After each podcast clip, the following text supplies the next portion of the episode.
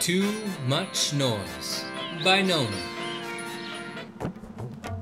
One day, Sringeri Srinivas set out for the cattle fair with his best cows.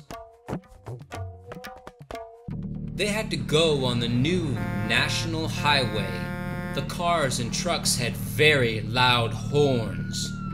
Bom, bom, bom.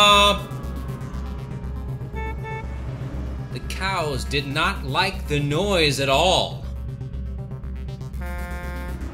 They forced Sringeri Srinivas to take them back home. But the noise stayed inside Sringeri Srinivas's head and came back home with him. Even the sounds that Sringeri Srinivas heard daily suddenly became too loud for him. The frogs, the koyals, the cows, the tiger, why were they so noisy?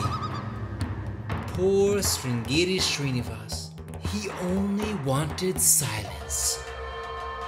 He shouted at the children if they talked loudly. Everyone tried to help. The children played cricket quietly. The cows did not moo anymore. Yet Sringeri Srinivas was not happy. I will go away from this noisy place, he declared one morning.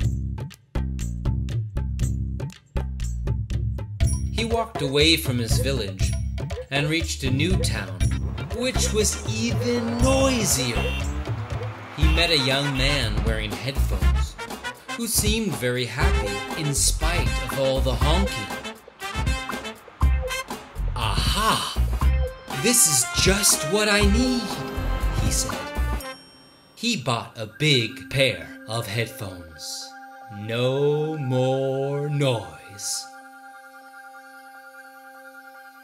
Now, when Sringeri Srinivas gets very angry at the cars or the frogs, he just puts on his headphones and listens to some quiet music.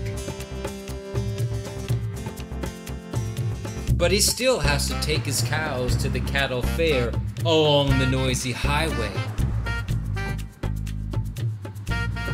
Maybe his cows need headphones too.